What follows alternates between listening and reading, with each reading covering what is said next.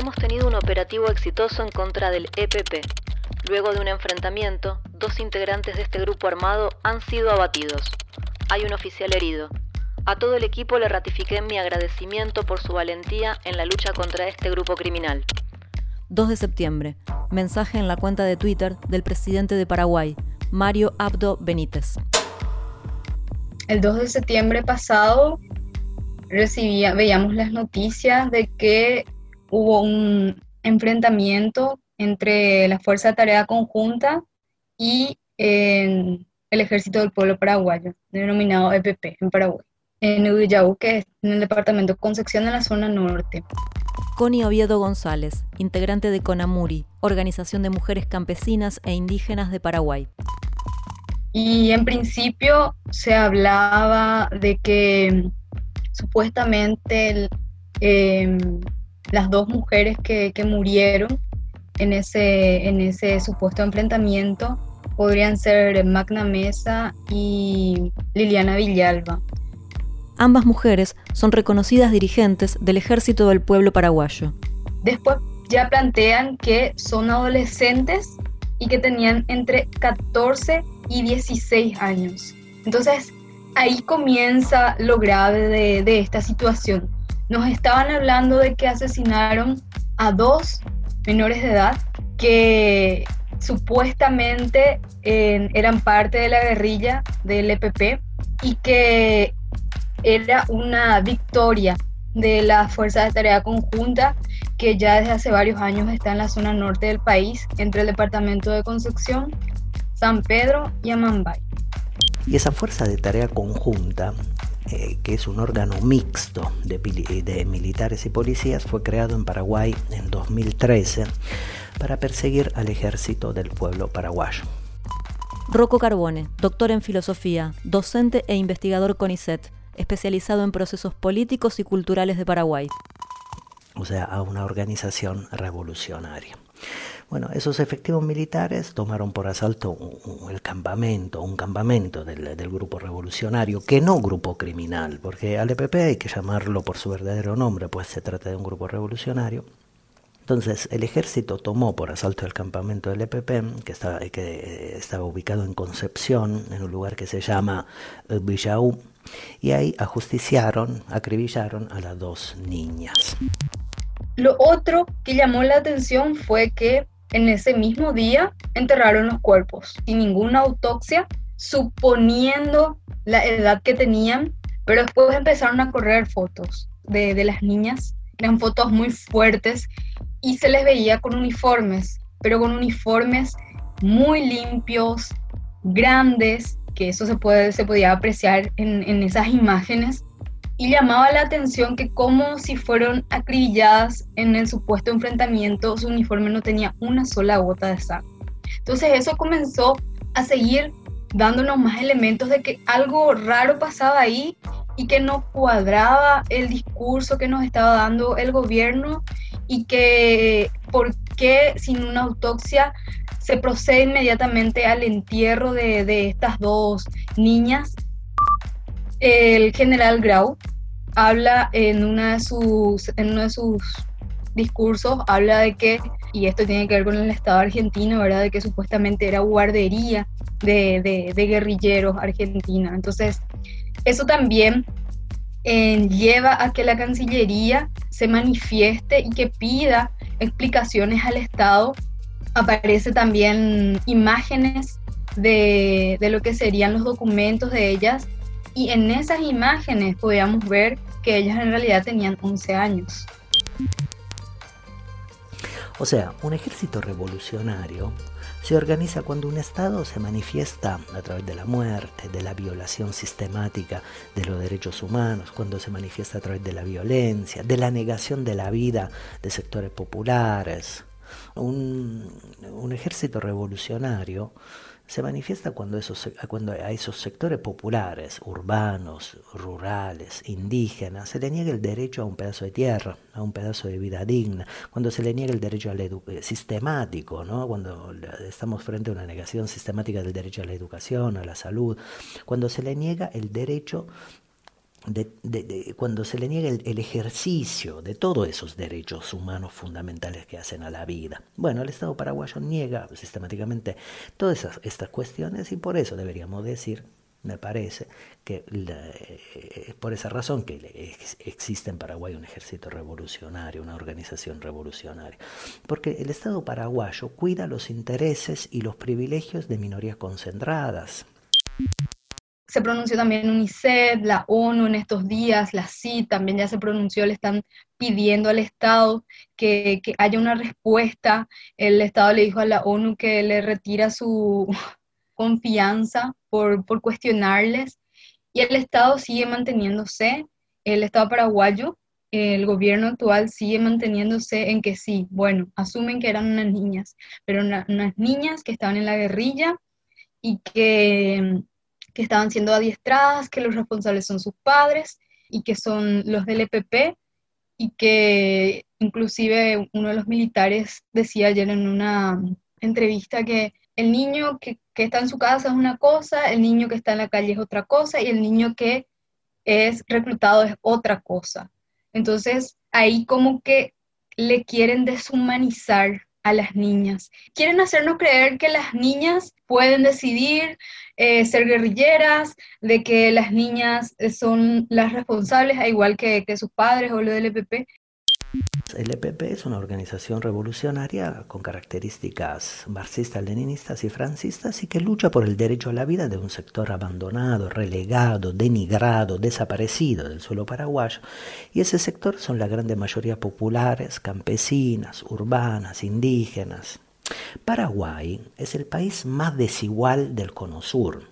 Digo, para dar algún, algún dato, el 90% del territorio que se puede cultivar está en manos de 12.000 propietarios, grandes propietarios. En cambio, el 10% restante del territorio cultivable se reparte entre 280.000 eh, productores pequeños y medianos. Luego, Paraguay es un país donde la frontera de la soja avanza de manera brutal. Y eso quiere decir que hay una profunda represión sobre la tierra.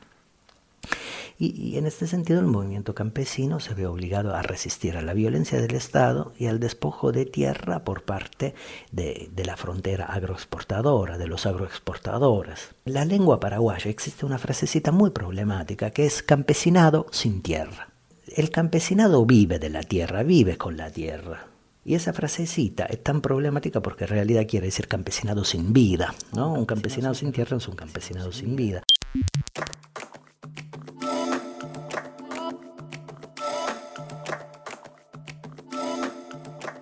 Y ayer por la tarde la fiscalía ya nombró a una fiscala para que pueda hacer realmente una investigación de, de, qué fue lo que pasó con las niñas. Realmente necesitamos tal vez una investigación independiente porque este gobierno hasta ahora no asume eh, responsabilidad alguna en, en la muerte de esas dos niñas y, y, es lamentable porque no es tampoco el primer caso de, de asesinatos por parte de la Fuerza Tarea Conjunta en el norte.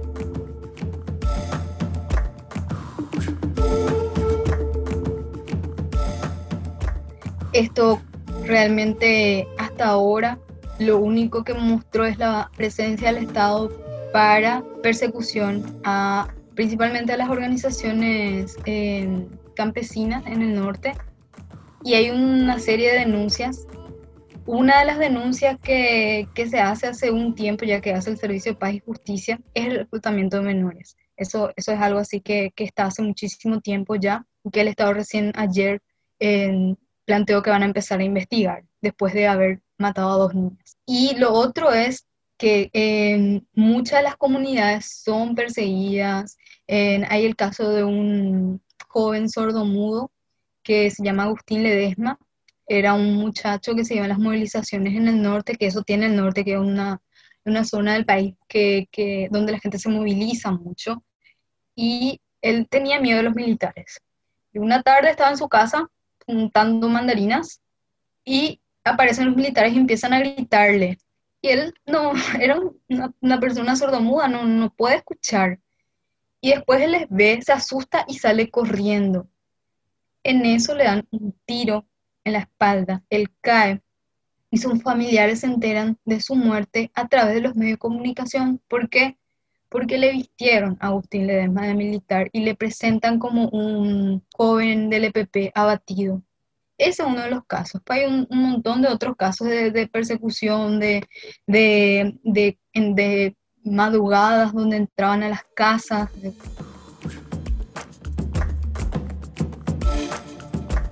La Fuerza de Tarea Conjunta lleva mucho dinero del presupuesto general de Estado. Entonces estamos hablando de 14 eh, mil millones de, guaraníes al año. De hecho que la semana pasada justamente se presentaba el proyecto de presupuesto general de la Nación para el 2021 y todos los gastos sociales recortados, pero el Ministerio del Interior y de Defensa, por ejemplo, van a aumentar su, su presupuesto. Entonces, es también una cuestión de, mantener a las Fuerzas Armadas ahí, que mantienen, de, según las denuncias de, los pobladores y las pobladoras, en, una situación de, miedo, de control eh, y de mucha persecución y criminalización. Entonces, en, en, la zona de San Pedro, en Amambay Concepción, hay avance del agronegocio y hay producción de a gran escala de, ganadería y también en el narcotráfico. Entonces, ese más o menos para, para, para, pensar en el contexto de dónde está ubicado los militares y policías de la Fuerza de Tarea Conjunta y cómo hasta ahora todos los casos de denuncia que hay son, quedan completamente impunes.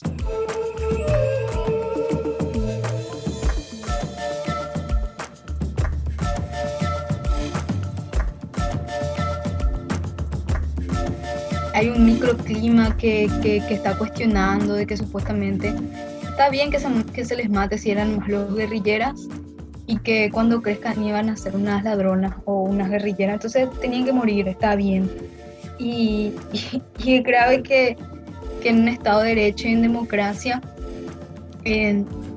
no haya una claridad de, de, de, poder defender los derechos humanos y que las personas que, que defienden los derechos humanos pero así básicos y de sentido común, hoy se los esté tildando de que están a favor del, del, EPP y no como, como una cuestión de, de, de humanidad.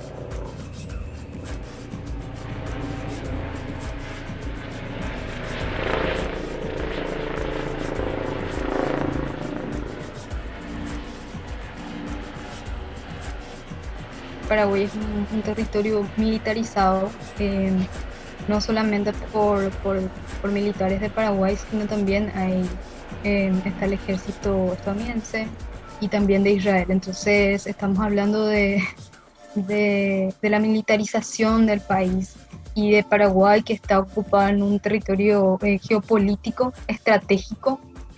Y en el norte del país es complicado para tanto para las campesinas, los campesinos y las indígenas porque siguen luchando por poder mantenerse en sus territorios más allá de todo el avance extractivista, porque no hay políticas públicas por parte del Estado realmente que puedan garantizar que, las campesinas, los campesinos eh, puedan seguir eh, trabajando, seguir produciendo, porque no hay caminos de todo tiempo, no hay políticas de mercado, hay sí semillas transgénicas, que eso es lo que ofrece el Ministerio de, Agricultura, según lo que denuncian los propios campesinos y campesinas, y hablamos de familias campesinas indígenas en resistencia, porque mantenerse en el territorio significa para muchos la criminalización, significa el endeudamiento para poder producir sin, sin apoyo del Estado y el avance también de la deforestación. Eh, ese es otro tema y algo que no se habla mucho, pero que, mm, que el narcotráfico también está En, esa zona. Entonces, las familias campesinas, las familias indígenas hoy están en resistencia en los territorios. Estamos hablando de, del norte, que tiene todo el norte y el sur está extranjerizado. Las tierras están extranjerizadas, principalmente en mano capital brasileño. Entonces, en general estamos hablando de territorios campesinos indígenas que, que tienen que luchar por sobrevivir en, esas zonas. Y en el norte se le suma en la presencia militar que, realmente es preocupante y, es grave cuando, cuando aparecen estos casos que conocemos porque en los medios de comunicación se cuentan, pero después, todos los días, todo el tiempo, hay abuso del poder por parte de la Fuerza de Tarea Conjunta en la zona norte. Si hay una organización criminal, lamentablemente, en Paraguay es el propio Estado paraguayo conducido por el Partido Colorado, que es capaz de, generar un evento luctuoso de esta magnitud, ¿sí? acribillar a dos menores, a, a dos nenas de 11 años, y ese hecho es criminal porque muestra una hebra, un elemento de continuidad con las prácticas más aberrantes de lo que fue la dictadura, ¿no? de lo que fue el estronismo. Ese evento luctuoso presenta todas las, características de un ajusticiamiento, ¿no? un ajusticiamiento que además fue ocultado, que debía ser ocultado. De hecho, los cadáveres de las dos niñas de 11 años fueron enterrados inmediatamente, el mismo día del enfrentamiento, sin hacer autopsia. Eso solo se explica como forma de ocultamiento de pruebas como forma de ocultamiento de evidencias. Eh, además, las dos niñas, hay que recordarlo, son parientes de una presa política, que es Carmen Villalba, a quien las fuerzas represivas ya le asesinaron a un hijito de 12 años. Entonces, digo, un emergente es un emergente, dos emergentes permiten establecer una continuidad en los hechos históricos, en los hechos sociales. Yo creo que, la pregunta de qué pasó en Uruguayau, así como en algún momento nos preguntamos qué pasó en Curuguatú, eh, es otra pregunta que marcar la historia del Paraguay y que necesitamos una investigación eh, independiente, es decir, que eh, ojalá que más organizaciones, organismos internacionales, inclusive otros estados, se preocupen también de, esta situación porque realmente se pasó un límite en Paraguay. El Estado de Derecho hoy no, podemos hablar de que existe un Estado de Derecho eh, cuando se asesinan dos niñas y, la respuesta es ellos tenían la culpa o qué hacían ahí.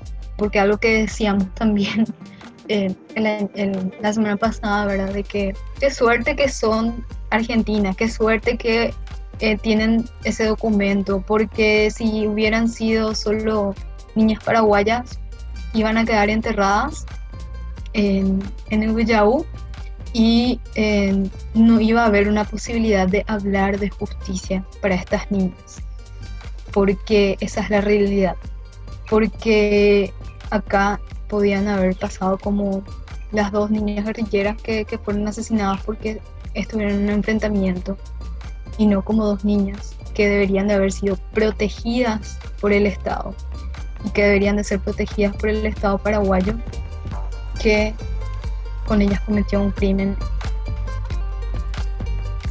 Agradecemos la colaboración para este informe de Camila Parodi, integrante del colectivo editorial Marcha, por el aporte del testimonio de Rocco Carbone.